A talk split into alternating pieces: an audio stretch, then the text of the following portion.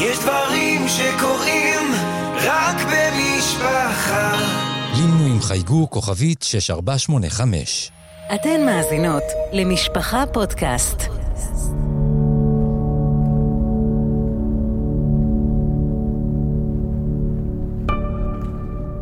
אם ודרך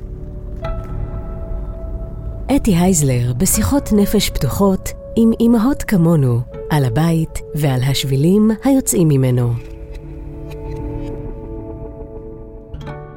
שלום, אני אתי הייזלר, אני יועצת חינוכית ופסיכודרמטיסטית, לפעמים גם קוראת וכותבת, וחוקרת את הגשר שבין המחשבה היהודית לדורותיה, ובעיקר המחשבה החסידית, לבין המחשבה הפסיכואנליטית. מדי פעם אני מבשלת פלפל ממולה ומנסה לחסל ערימות של כביסות, בדיוק כמו כל אחת שמאזינה לי עכשיו, בין אם היא שוטפת כלים ובין אם היא רובצת במצב בטטה על הכורסה הדהויה שבחדרה.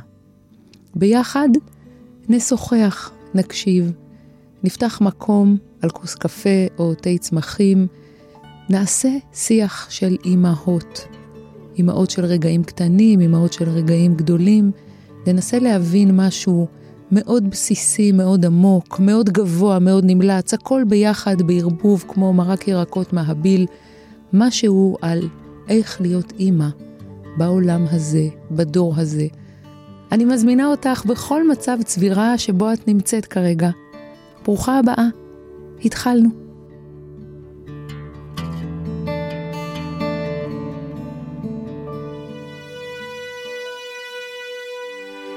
ובלילה בלילה, בשעות הקטנות, כשכל הדרדסים נמים ונמות, אני אוספת שביבים של דממה, מחבקת, מסניפה לראותיי קורטוב של שקט.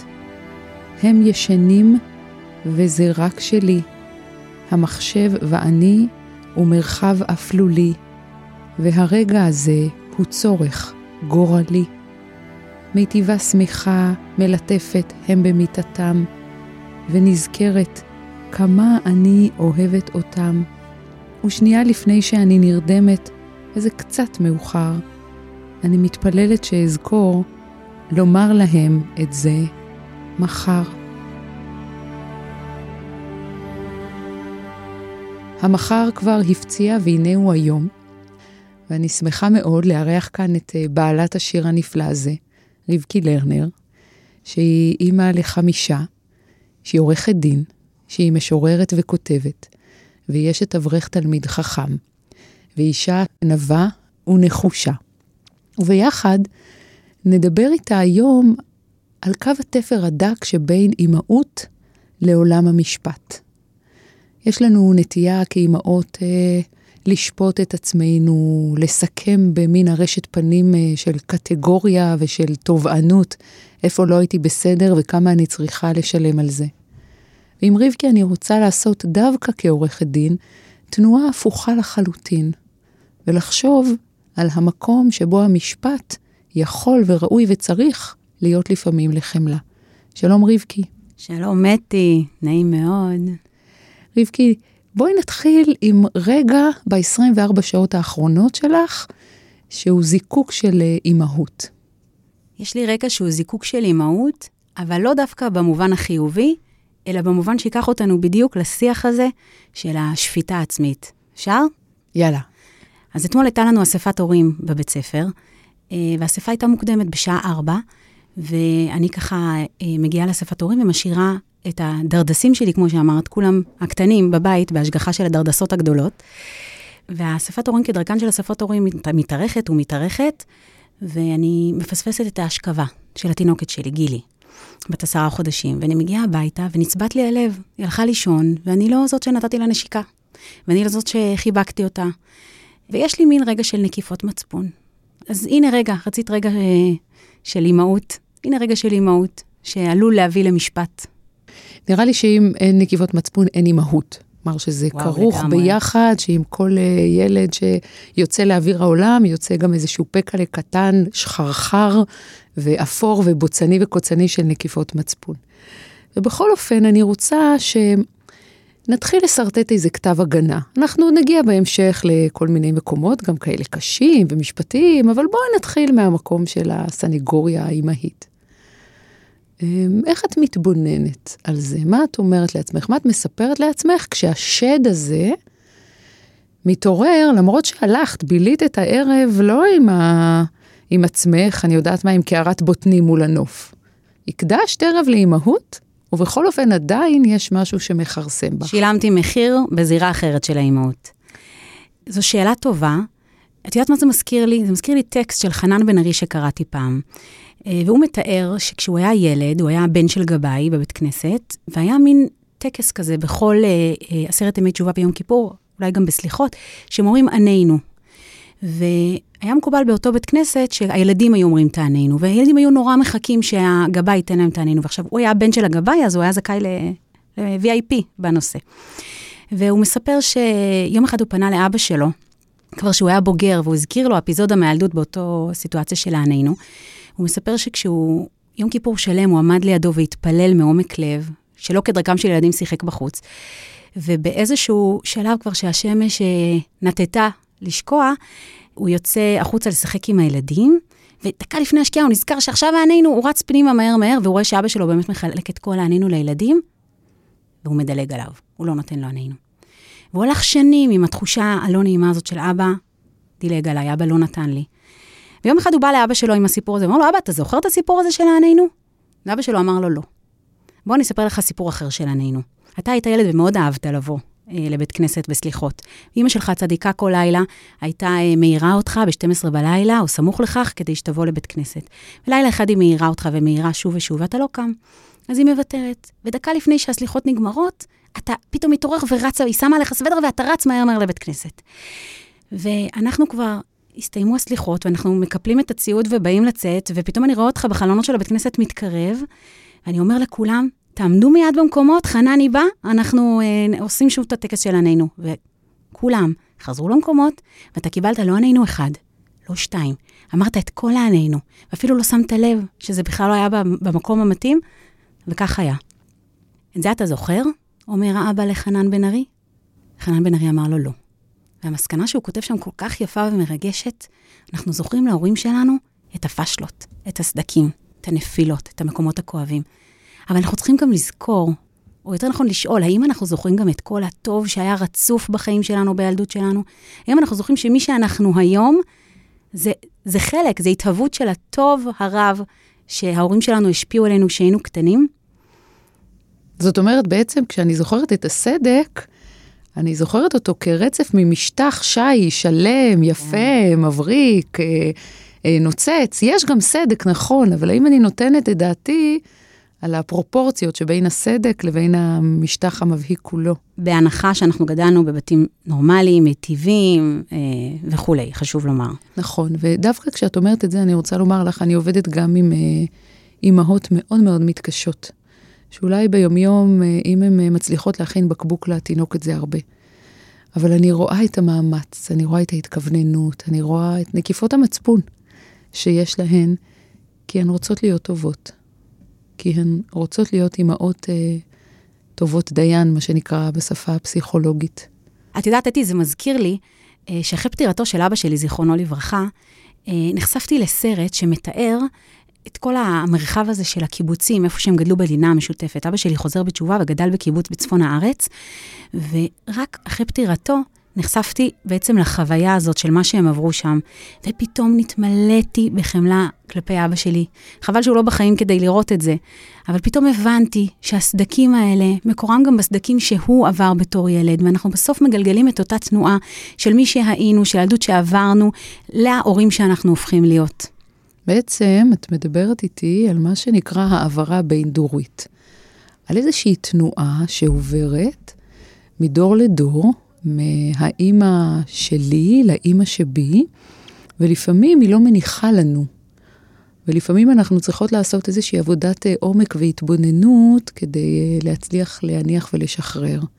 אני מכוונת לדברייך? כן, כן, כן. אני חושבת שהציר שלנו עם הילדים, שהערוץ הזה שלנו עם הילדים, זה למעשה אותו ערוץ ממש שלנו מול ההורים שלנו, מול אימא שלנו. זאת אומרת, אם אני רוצה להיות אימא מיטיבה, אימא מאפשרת, אימא תומכת, אני צריכה לנקות את אותו ערוץ שיש לי מול אימא שלי.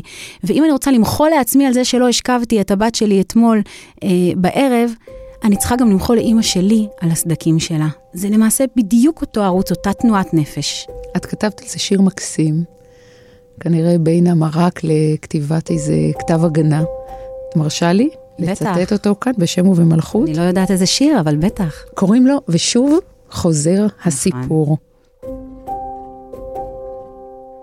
אני חופנת אותך בזרועותיי, מביטה בעיניך הפקוחות, חריצים חריצים, דז'ה וו חולף בעורפי, כך חפנתני אמי, מספרות התמונות באלבום, זרועות דומות של אם חובקת עולל ועיניים.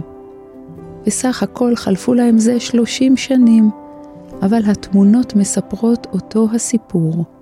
אם יילוד, חיים חדשים.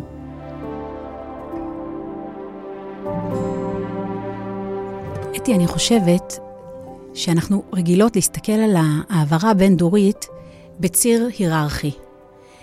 ואני מציעה כאן הסתכלות חדשה, לא בציר היררכי. אימא שלי אה, וסבתא, כולן בסוף תמונות בי, כמו בבושקה, שאנחנו מקלפים ומקלפים ומקלפים. כל הדורות נמצאים בתוכנו בפנים.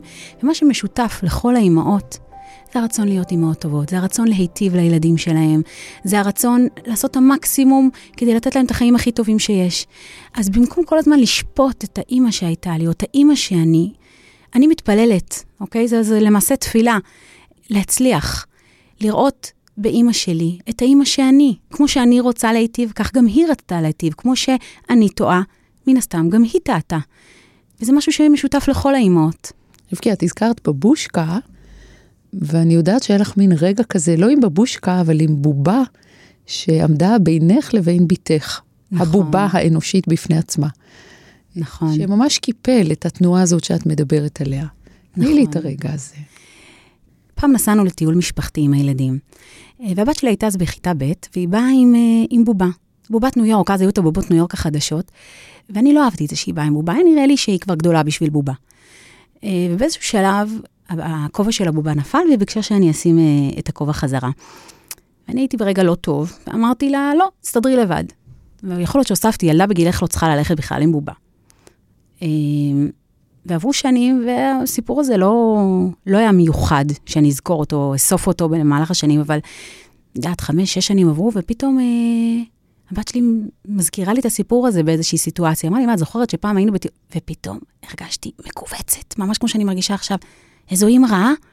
מה אכפת לך שהבת שלך הולכת עם בובה בכיתה ב'? זה הצורך שלה. אז מה קרה? אז תשימי לה את הכובע. הרגשתי כל כך לא נעים עם זה.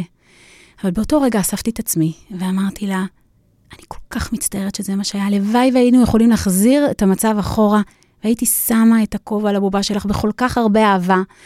אה, ואת יודעת מה, אני מחכה שתגדלי בעזרת השם ותהפכי את להיות אימא, אני מחכה כבר לקנות כובעים לילדים שלך, לתינוק, לתינוקת. והיה רגע כל כך אה, מזכה, כל כך נקי, כל כך טהור, באפשרות הזאת לתקן, כולנו טועים. אנחנו גם אה, רוצים לתקן. והרגע הזה יתאפשר רק בגלל שיכולת לחמול על עצמך קודם מעט, לא לעבוד אה, ככה ב, בתביעה הכללית, להיות ככה מטעם הפרקליטות, אלא לומר, קניתי לה בובת ניו יורק, אהבתי אותה ועודני אוהבת אותה, בדרכי האימהית והחסרה והשבורה, כדרכם של אה, אימהות. והאפשרות לטעות, למחול, לתקן, לנסות לתקן מה שאפשר, ולעבור הלאה. זאת, זאת התנועה, זאת התנועה האנושית, זאת התנועה של חיים למעשה. כמו לב שהוא מתכווץ, והוא נפתח, הוא מתכווץ, והוא נפתח לרגעים אנחנו טועים, לרגעים אנחנו בטוב.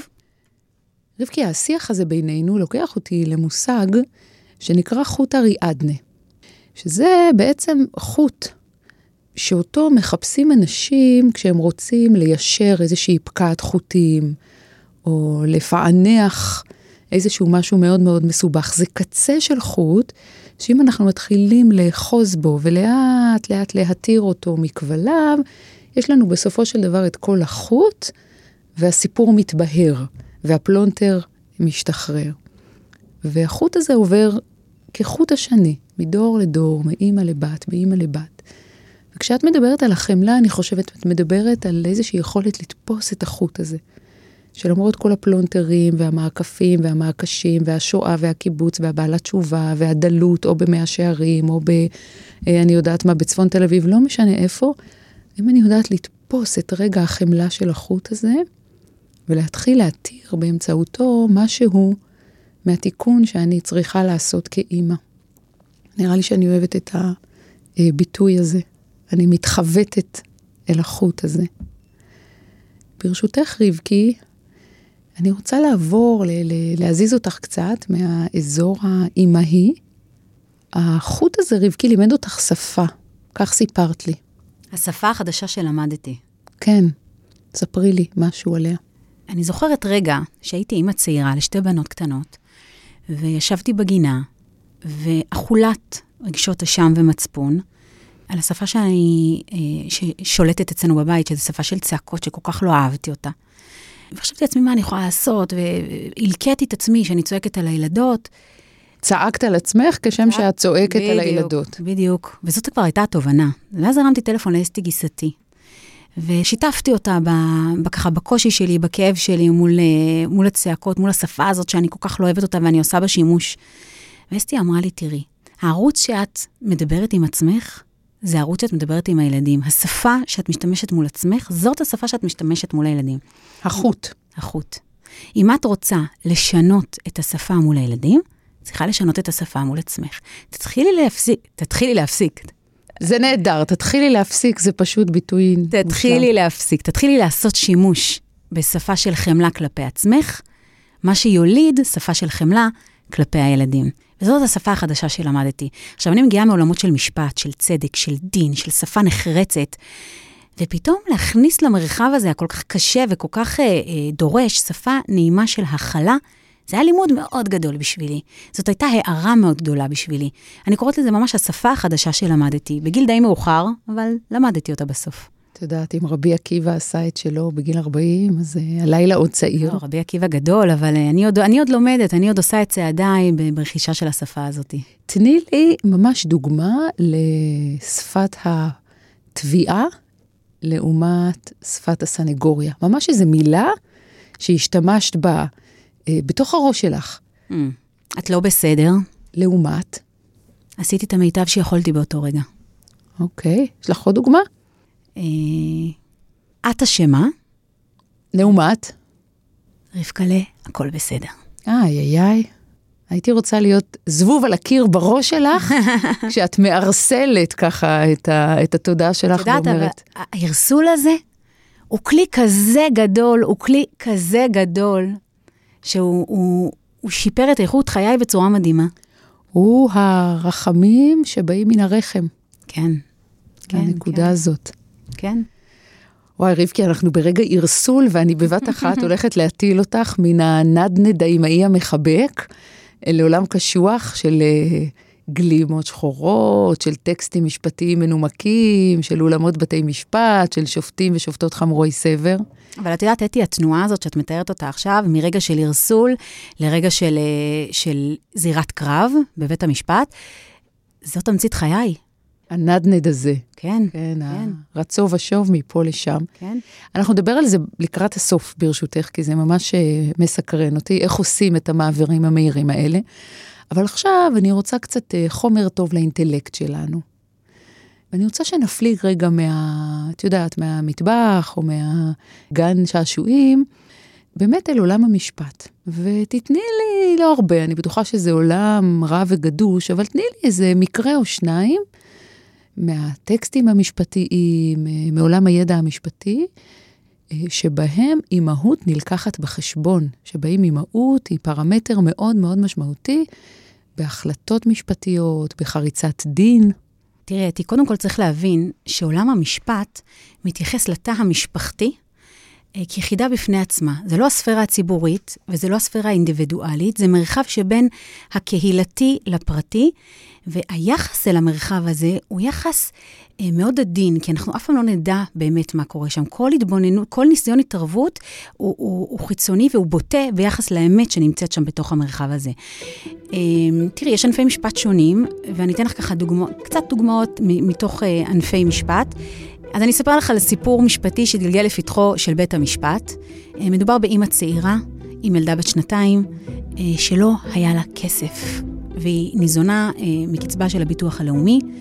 אה, והגיע היום ונשארו לה שתי כפיות מטרנה אחרונות אה, בחפיסת המטרנה. ובאמת לא היה לה כסף. זאת אומרת, כשאני אומרת לא היה לה כסף, המקרה נבחן בבית המשפט, חשבון הבנק שלה הוצג, והוא היה על אפס. ולא היה לה כסף, ונותרו שבועיים עד שהיא תקבל את, אה, את הקצבה מביטוח לאומי, שגם היא זעומה, ומתוכה היא גם צריכה לשלם שכר דירה. בקיצור, מקרה קשה. ומה עושה אימא שרוצה להזין את הילד שלה, ואין לה כסף? אז היא ניגשה לעינות ביטן בקניון מלכה, וגנבה משם. הכניסה לתוך השקית אה, של עגלת התינוק כמה חפיסות של מטרנה ועוד כמה פרטים, מגבונים של האגיס ועוד. והיא נתפסת ביציאה מ- מהסופר, והמוצרים כמובן מוחזרים, ומוגש נגדה כתב אישום ומתנהל אה, הליך משפטי. שבסופו בית המשפט מזכה אותה. בית המשפט מזכה אותה, הסיבה המשפטית, הוא אומר זוטי דברים, זה סכום פעוט, אבל זאת לא הסיבה האמיתית. אם את קוראת את פסק הדין ואת הרוח שנושבת מה, אה, מדברי השופט, הוא כותב כך: לא רק שאין אינטרס ציבורי בהרשעה וענישה, אלא שהדבר נוגד את חוש הצדק והערכים של חברתנו כמדינה יהודית ודמוקרטית.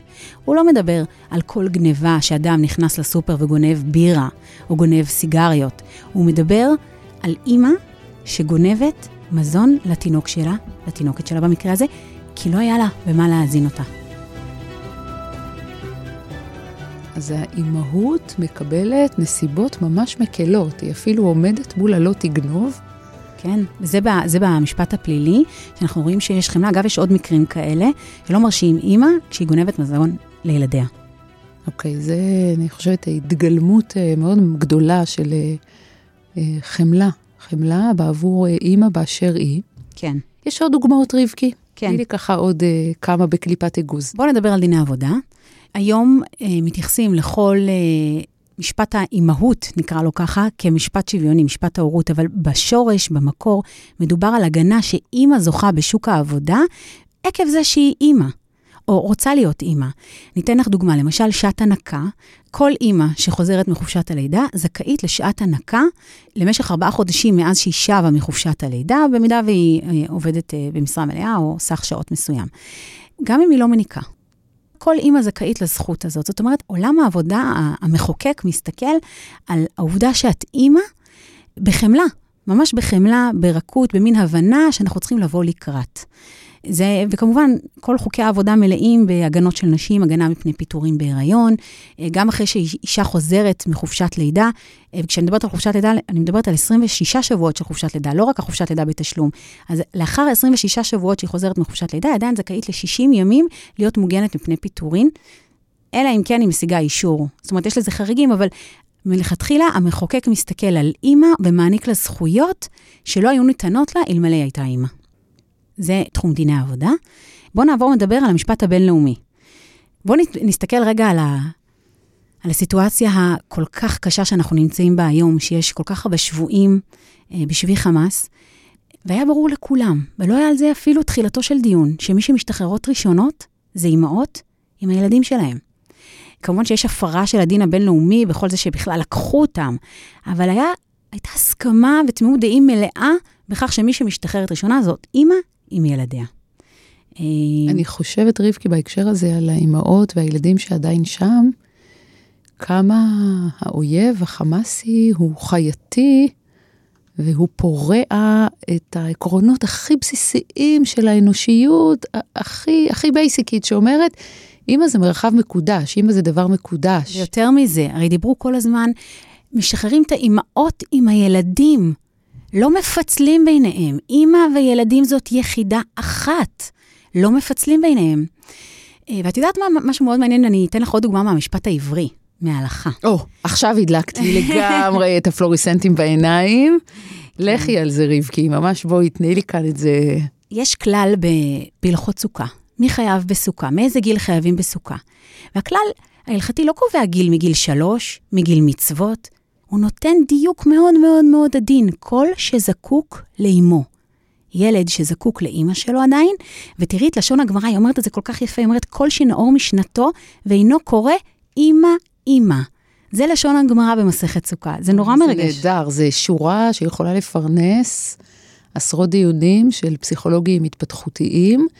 מתי הרגע הזה שהילד נאור משנתו, כבר לא אומר אימא אימא. מתי הוא כבר בנפרדות ממנה. בדיוק.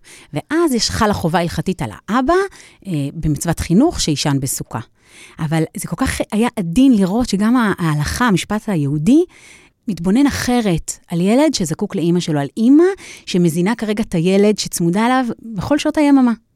זה בעצם אומר שההלכה מבינה שכל עוד הילד אינו נאור משנתו, ולא קורא עם האימא, אז בעצם האימא מחויבת כביכול לישון בסוכה, ולכן פותרים אותה. כי הם כמו יחידה אחת. זה ממש חד הם. פסיכולוגיה יקראו לזה סימביוזה. יש איזשהו קשר צמוד שעוד אי אפשר להפריד אותו. לגמרי, ואנחנו רואים את זה בכל ענפי המשפט השונים. התייחסות לאימא עם הילדים היא כמקשה אחת, היא בהבנה שילדים זקוקים לאימא ואימא זקוקה לילדים. שזאת עמדה אה, מצד אחד באמת שמאפשרת לאימא הרבה זכויות וצריכה לפתח אצלה חמלה, אבל היא גם עמדה שהיא קשה לנו כאימהות. אנחנו לפעמים רק כמהות לשקט שלנו, לחופש שלנו, למרחב שלנו. זו עמדה שזוקקת uh, התבוננות מאוד uh, אמביוולנטית כזאת. אני, אני רוצה וגם. להגיד לך שהקונפליקט הזה שאת מתארת, הוא מתעצם בדור שלנו. באופן אה, חזק מאוד, כשאנחנו צריכות ללהטט כל הזמן בין שתי הזירות השונות, מזירה שהיא מערסלת, וכמו שאמרנו, שפה של חמלה ושפה של אהבה, ובתוך הבית ובצורה אה, אה, רכה ונעימה. למול הזירה שהיא בחוץ, בשוק העבודה, אם אני יכולה לדבר על, ה, על התחום בואי, שלי. אז בואי רגע, רבקי, ממש ניקח אותך במסע הזה שבין uh, החלוק העוטף והמחבק והמטפחת הצמרירית שאת אותה עלייך, לבין כנראה, אני, אני מדמיינת אותך עם איזה שהם עקבים אלגנטיות וגלימה שחורה כזאת. את, אה, את, את אומרת... מטפסת במעלה בית המשפט. את מתארת ממש את מציאות חיי, ואני אגיד לך יותר מזה. אה, ממש סמוך לאחר אה, לידת בתי הקטנה, גילי, היינו בעיצומו של תיק מאוד מורכב בבית המשפט המחוזי כאן בירושלים. ומתוך מרחב, את יודעת, של הנקה, של, של טיטולים, של גרפסים, ממש כך. עליתי לנעלי עקב, עטיתי על עצמי את הגלימה, נכנסתי בשערי בית המשפט, אה, אף אחד לא יודע את, ה, את הריצה הזאת שאני צריכה לעשות בין מרחב אחד למרחב אחר, בין מרחב שהוא כל כך אימהי ומכיל ועוטף, למרחב שהוא קודם כל זירה יחסית די גברית, ממש זירת קרב. זירת קרב שאני צריכה להיות נורא חדה, נורא מהירה, נורא אה, אה, מחזיקה כל הזמן מי אומר מה, אה, זירה שאני צריכה להתנגד בה לדברים, שאני צריכה לעמוד על שלי, אה, להגן. אלו שתי שפות רחוקות אחת מהשנייה, כרחוק מזרח ממערב. את, את רוצה רגע לתת לי, את מרשה לי לתת איזושהי המשגה מעולם של אה, פסיכואנליזה? בטח. יש התייחסות לשפה סמלית, למילים, למשפטים, למסקנות, לטענות. שזה קשור באמת עם האב, לבין שפה סמיוטית. שפה סמיוטית היא השפה הזאת שאין בה מילים, זה הערסול, זה החיבוק, זה המחוות גוף, זה הרכות הזאת שעוברת במגע המאוד מאוד אישי ועדין. ומאוד מעניין אותי לשמוע קצת על המעבר הזה שלך בין נושאת שפה סמיוטית לפתאום מדבררת שפה סמלית. איך את עושה את הפיקים האלה? את יודעת, אתי, אני, אני מנגנת גם. אה, על פסנתר, ולאחרונה מישהי ראתה אותי מנגנת, והיא אמרה לי, אני לא מאמינה שאת עורכת דין, מה עורכת דין בך? ככה היא אמרה. ואמרתי לה, זו, את רואה אותי כרגע ב, במרחב הזה, אבל יש בי גם את המרחב הנוסף והאחר, וזה לא סותר, זה משלים. זה לא סותר, זה משלים, כי יש בי, בתוכי, גם את הקולות האלה. אנחנו כל הזמן ככה מדברות ברכות ומדברות על מושגים אימהיים וזה, אבל העולם המקצועי שלי בסופו של דבר הוא עולם שהוא בגזרה אחרת לחלוטין, שהוא דורש בדיוק את מה שאת אומרת, התנסחויות וטענות והשלמות של טיעונים, ועמדה מאוד חזקה. אה, וזו תנועה שהיא משלימה את הנפש שלי בסוף, כי יש לי את שני החלקים האלו. אז יש שיח ביניהם באופן הזה. אני באה, מביאה לידי ביטוי גם את החלק הרך והאימהי, וגם את החלקים האחרים שאני, שאני כל כך נהנית גם מהם. מה שאני אוהבת במה שאת מתארת, בעצם מתארת תפיסה של נשיות ואימהות, שהיא לא תפיסה של פסל, יש איזה משהו אחד, מוגמר, בצבע מסוים, עומד בכיכר העיר וזה מה שהוא, אלא את יותר מתארת תפיסה של האדם כנהר. יש זרימה, רגע אחד הוא כאן ורגע אחד הוא שם, רגע אחד צפים בו אה, עלי שלכת, ובעיכול שמעבר אנחנו פתאום נראה את קרני השמש נשברות בו. יש איזו תנועה מאוד עשירה ומאוד רחבה ומאוד רב-גונית. כן. וזה ברשותך, הבקי, אני אשאל אותך, את יודעת, בתוך עולם שהוא קצת סטריאוטיפי, וכולנו סטריאוטיפים וסטריאוטיפיות, על אישה שהיא רכה והיא חומלת והיא נעימה, ופתאום את שם, עם הגלימה, מישירה מבט לאיזה מישהו שעשה עוול וצריך אה, אה, לעשות איתו משפט, ואת מביאה את הצד הסמלי ולא הסמיוטי. אה, איך זה מרגיש להיות פתאום מחוברת לחוזקות, או למקומות היותר קשים האלה? דווקא בעקבות כל מיני מסרים ששמענו, שאישה צריכה להיות רכה וחומלת. תראי, אין ספק שהיום, כשלמדתי גם את השפה החדשה של הרוך והחמלה, כשאני עומדת בבית המשפט מול שופט ומגינה על הלקוחות שלי, אני עושה את זה בשלמות ובאושר הרבה יותר גדול ממה שהייתי קודם. זאת אומרת, בסופו של דבר, שפר מזלי שאני נמצאת בזירה הזאת, אבל שפר מזלי שאני מכירה גם את השפה של הרוך והחמלה, וככה ביחד אני הופכת להיות דמות מקצועית הרבה יותר שלמה. זה מדהים, כי את בעצם מתארת נקודת הנחה או נקודת המוצא של חייך או של התודעה שלך, שדווקא התחילה ממקום קשה. כן. כי אולי הנטייה הבסיסית שלך היא כן נטייה של דין. של צדק, של דין, צדק. של אמת, של נחרצות, של צדק צריך להיעשות, שהאמת צריכה לצאת לאור. כן, דווקא של הצד הכביכול גברי. כן. ואז דווקא כשאת מממשת את uh, נטיית הנפש שלך באזור התעסוקתי, את מוצאת דווקא אחר כך, או בתוך זה, את המרחב הנשי. כן. את הרכות והחמלה. כן, תיארת את זה נפלא. כן, שזה לא סותר בעצם, את אומרת, זו תנועה משלימה. תראי, אם התנועה הנפשית קיימת, אי אפשר לעיין עם א' אותה. אי אפשר. אם התנועה, יש אישה שיש לה תנועה נפשית, שהיא דורשת את זה, זה מה יש. עם זה צריך לעשות עבודה, לעשות את זה נכון. אבל אם זה קיים, עם זה צריך לעבוד. אה, יש לנו עוד מודל בראש של אה, אשת אברך שהיא בדרך כלל או מורה או מקסימום הייטקיסטית. Hmm. ואם את עורכת דין, אז בטח בעלך לא יכול להישאר ספון באוהלה של תורה. ואת ממש שוברת את הסטיגמות. ואם מותר לשמוע ממך לקראת הסוף על איך זה אה, להיות אשת אברך בזמן שאת אשת משפט. תראי, בסופו של דבר בעלי זוכה לשבת וללמוד יום שלם, וגם אני זוכה לזה. ובסופו של דבר העולמות שלנו מאוד דומים ומאוד קרובים. הוא מהזווית של ההלכה היהודית, ואני מהזווית של הדין הישראלי, ובסופו של דבר יש בינינו מפגש מאוד עמוק במקום הזה, כי שנינו מדברים את אותה שפה, ולא מעט פעמים אנחנו יושבים יחד על תיקים. אה, וזאת חוויה זוגית נהדרת. אנחנו יושבים ביחד בשיח אינטלקטואלי מעמיק, אה, שמתייחס אה, להיבטים משפטיים. לא רק אינטלקטואלי, גם יהודי, יהודי. תורני. ערכי. לגמרי, לגמרי. וזו גם זכות מאוד גדולה, את יודעת, לפעמים אני, אני מוצאת עצמי בשאלות הלכתיות לא פשוטות. Uh, ויש לי מישהו נגיש לשאול אותו וללבן איתו, וגם עשיתי uh, ויתורים. עשיתי ויתורים uh, לא פשוטים לפעמים, בגלל שאני בוחרת, קודם כל אני אישה יהודייה, ואחרי זה אני אשת משפט. ושתי הזהויות האלה שאני מחזיקה, קל לי להחזיק אותם, כשמי שהולך לצידי את המסע הזה, הוא אדם שספון בעולמה של תורה. מותר לשאול על ויתור? Uh, בטח, את יודעת שהייתי סטודנטית למשפטים, הייתה תחרות נאומים, כתיבת נאומים, מאוד גדולה, ברמה הארצית של התאחדות הסטודנטים ו- ועוד גופים נוספים. והנאום שלי זכה במקום ראשון במכללה, ונקראתי לסדנת הכנה אה, לקראת אה, אה, נשיאת נאומים, נקרא לזה ככה, באיזשהו, באיזושהי מדיה מאוד, עם תפוצה מאוד מאוד נרחבת. והסדנה נקבעה ליום מסוים, נניח ליום שני בשבוע, ואני ככה הולכת לישון בידיעה שמחר בבוקר אני קמה ונוסעת לתל אביב לסדנה. ואז אני קמה בבוקר ואני רואה ככה את בעלי מתהלך בחוסר נוחות, והוא, והוא אומר לי שהוא בדק בהלכה ויש עם זה איזושהי בעיה הלכתית. ומתוך בושת, בושת, שלולית של בושה, אה, הרמתי טלפון לאותה אחראית, וויתרתי, ויכולתי להתקדם ולזכות, והיה גם אה, זכייה אה, כספית לא מבוטלת, שהייתה משמעותית מאוד אז כשהיינו צעירים.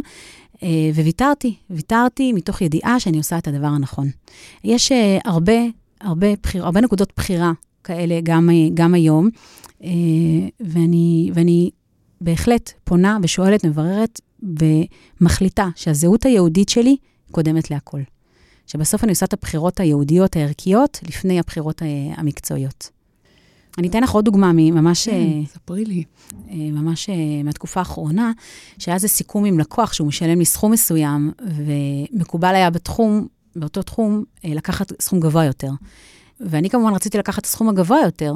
אני בסוף מפרנסת יחידה ויש לי אחריות כלכלית של אה, שבע נפשות. ואז בעלי אמר לי, רבקי, לא, זה לא ישר. את צריכה לעשות מה שהיה מסוכם בחוזה. אה, והודעתי ללקוח שהוא ישלם סכום משמעותי פחות. אה, מתוך אה, הבנה, עוד פעם, שאני עושה את ההכרעות ההלכתיות שהן קודמות להכל. זה כל כך משמח אותי, רבקי. אני גם אגיד לך למה. יש דיבור כזה שאומר שאישה צריכה להיות נכנעת לבעלה, ותמיד יש את הבעל למעלה והאישה למטה, והסתכלות על זוגיות או על חיי אה, משפחה כהסתכלות היררכית. וכל כך הרבה נשים אה, שיש בהן גודל ויש בהן עוז ותעצומות, כמו דבורה הנביאה, כן, כמו חנה, מקטינות את עצמן בגלל מסרים כאלה שאת חייבת להיות כפופה תחת. ואת מביאה אמירה אחרת לגמרי. את מביאה אמירה של ביחד, של אה, לא אני נמוכה, אתה גבוה, אני גבוה, אתה נמוך, אלא שתינו ביחד כפופים לה- להלכה היהודית. את יודעת, אתי, כשהייתי בחורה צעירה בשידוכים, בת 19, אה, כל הזמן אמרו לי, כל החברות שהיינו מדברות על זה, כל הזמן היו אומרים לי, רבקי, את בטח תתחתני אחרונה, גברים מפחדים, בחורות חזקות. ובסופו של דבר, אני התחתנתי עם, ה, עם הבחור הראשון שפגשתי, ולמפרע הוא מספר שמה ש... אני, אני הייתי השמיני, הבחורה השמינית שלו. הוא מספר שמה שעניין אותו בי, זה דווקא התעצ... התעצומות האלה שאת מדברת עליהן. אז את בעצם אומרת לנו, אל תוותרי על החוזק שבך. כשבאופק נמצא הקדוש ברוך הוא, נמצאת המסורת שלנו, נמצא האור אינסוף, שגם את החוזק הזה רותמים לרשותו, ואז זה לא מי יותר גדול או מי יותר קטן בבית, אלא איך שנינו ביחד משרתים איזה תכלית ומטרה נעלים הרבה יותר. איך שנינו עובדים יחד את הקדוש ברוך הוא. וואי, שזה כל כך גבוה, רבקי. אמנם את הולכת לבתי משפט, אבל ביומיום סביבת העבודה היא סביבה נשית. אתם הקמתם בעצם כמה נשים, אימהות ביחד. אה, משרד... פירמה של עורכי דין, נכון? אה, לרמן? שרמן אה, לרנר. שרמן לרנר. כן, עשית יפה, לרמן. שרמן לרנר, יש לנו משרד בהר חוצבים, משרד אה, שכולו נשים חרדיות, אה, וזאת חוויה מאוד גדולה ומאוד עמוקה לעבוד בסביבה שכולנו מדברות למעשה את אותה שפה של אימהות, אה, ומצד שני לתת שירות לכל המבקשים. איך זה, יש איזו איכות אחרת? את מרגישה שלפעמים זה שאתם אימהות ונשים מביא עוד איזה מס ערך מוסף לעבודה שלכם? חוץ מזה שראיתי שיש לכם כיסאות ורודים. כן, זה הטאץ' הנשי, וגם הספלים של הקפה אצלנו ורודים. אה, תראי, בסוף אנשים מחפשים אה, שירות מקצועי ואמין, אה, ויש משהו דווקא בנו כנשים, כנשים אה, שכפופות להלכה, אה, שמשדר את האמינות הזאת. אז כן. יצא לכם פעם להרגיש את זה ממש באיזה מפגש של העבודה? תראי, בסוף כשמגיעים אלינו אנשי עסקים אה, שכולם גברים, חרדים, ויושבים אצלנו במשרד, על הכיסאות הוורודים, אה, יש תחושה של, אה, של סיפוק שאנחנו עושות את העבודה, ואנחנו בסוף, אה, גם עם זה שאנחנו נשים ואימהות, ואת יודעת, ילדנו במשרד, אני ילדתי, ואז השותפה שלי ילדה, ואז המזכירה שלנו ילדה, אחת אחרי השנייה, ובסוף אנחנו עדיין מצליחות, אה, אה, רוצות ושואפות ומצליחות לתת שירות טוב. אז בין הכיסא הוורוד לגלימה השחורה, ניצבת אישה ואימא, רעיה ואם, שליבה בקרקע, אבל ראשה ממש בשמיים. כן? ברשותך, אני רוצה לסיים את החלק הזה בשיר נהדר שלך. סיפרת לי שכתבת אותו בזמן הסגר, וחיפשת הגדרה של המילה סגר. ומה שמצאת זה לא איזה בהלה ממחלה, אלא דווקא תיאור מאוד טכני, מאוד פיזי, על דלת ו... ובליטות ושקעים. אז אנחנו ממש נתחיל עם המילון של אוקספורד, בסדר? ואז נעבור לשיר. אז סגר הוא בעצם בליטה, כאין לשון במנעול של הדלת, של חלון וכדומה, המשתרבבת עם סיבוב המפתח ונכנסת לתוך שקע מתאים במזוזת הפתח. זו ההגדרה. ובעקבותיה כתבת את השיר הבא. בימים אלה, אימא היא משאב ציבורי. היא מבשלת לכולם, מנקה לכולם, מבדרת, מחתלת, מגשרת, מפשרת, דואגת, מספקת. בימים אלה, אימא היא משאב ציבורי וחיוני.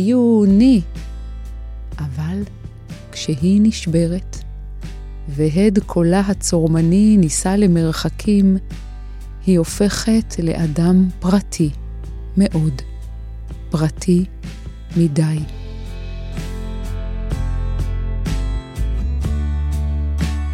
בנימה הזאת, רבקי, שבין הפרטי לציבורי, לחזק ולגדול ולנותן, לרך, שיודע גם להישבר, אני רוצה לחתום איתך פרק שכל כולו קורת רוח.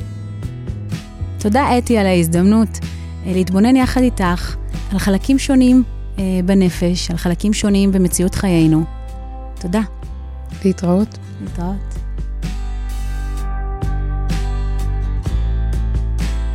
האזנתן לאם ודרך מבית משפחה פודקאסט.